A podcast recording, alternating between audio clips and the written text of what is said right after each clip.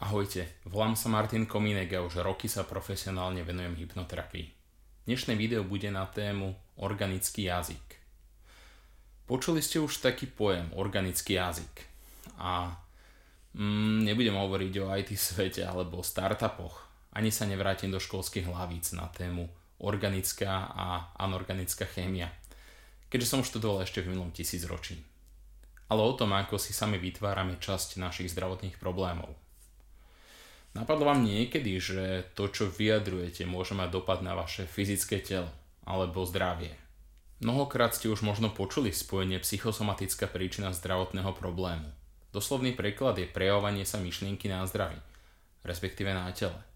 To, akým spôsobom sebe premýšľame a ako sa vyjadrujeme, má priamy dopad na to, ako sa cítime, dokonca aj to, aké máme zdravie.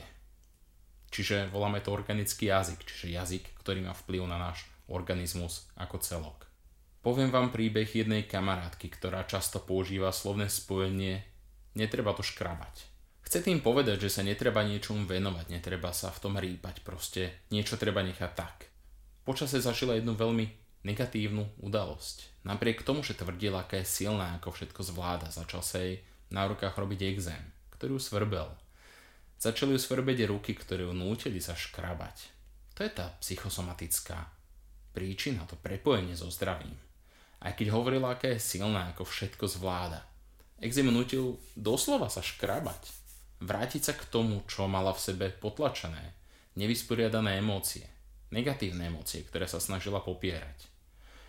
A takto sa ozve jej podvedomie a dá jej najavo, že sa emóciám a tomu, čo sa stalo, musí venovať. Musí sa k tomu vrátiť.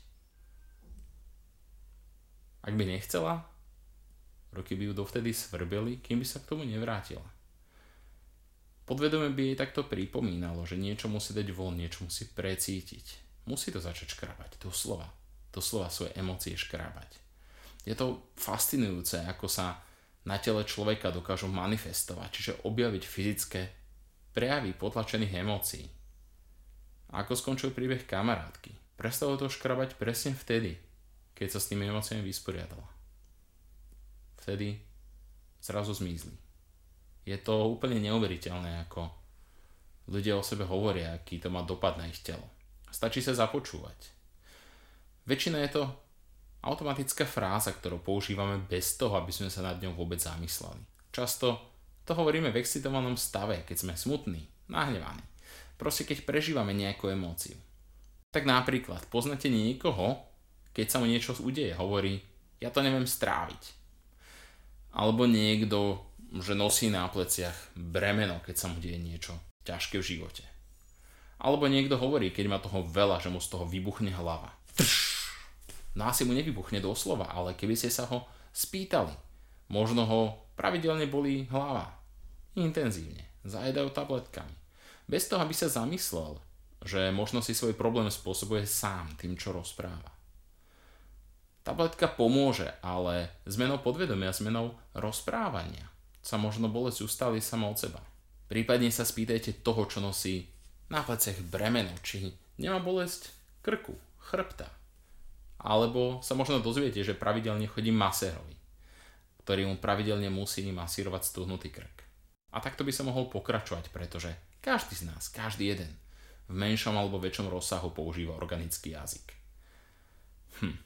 Dokonca niektorí používajú veľmi blbú hlášku, že ja z toho zomrem. Aj keď vás podvedomie zrejme trš, nešupne dole. Ja by som tú hlášku naozaj nepoužíval.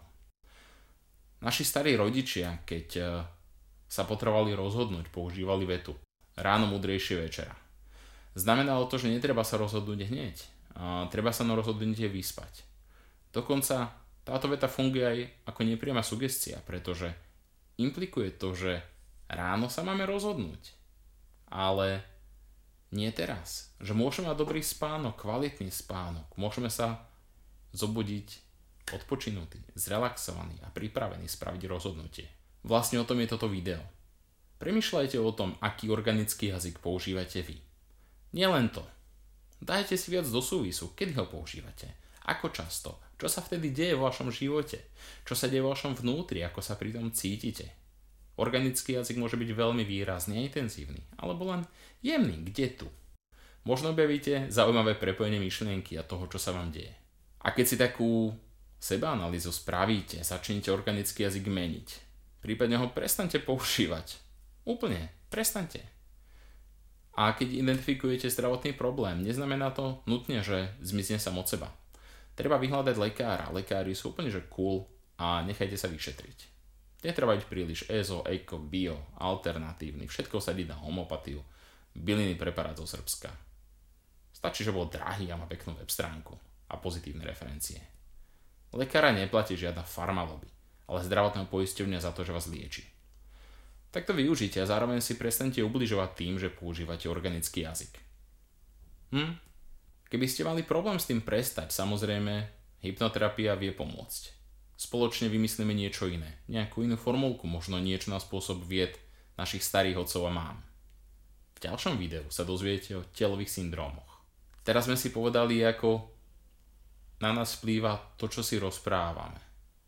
A v ďalšom videu si povieme, ako vplývajú rôzne emócie na rôzne časti nášho tela. A budem sa tešiť, keď mi napíšete do komentára, aký organický jazyk používate vy. Teším sa na vás pri ďalšom videu. Ahojte.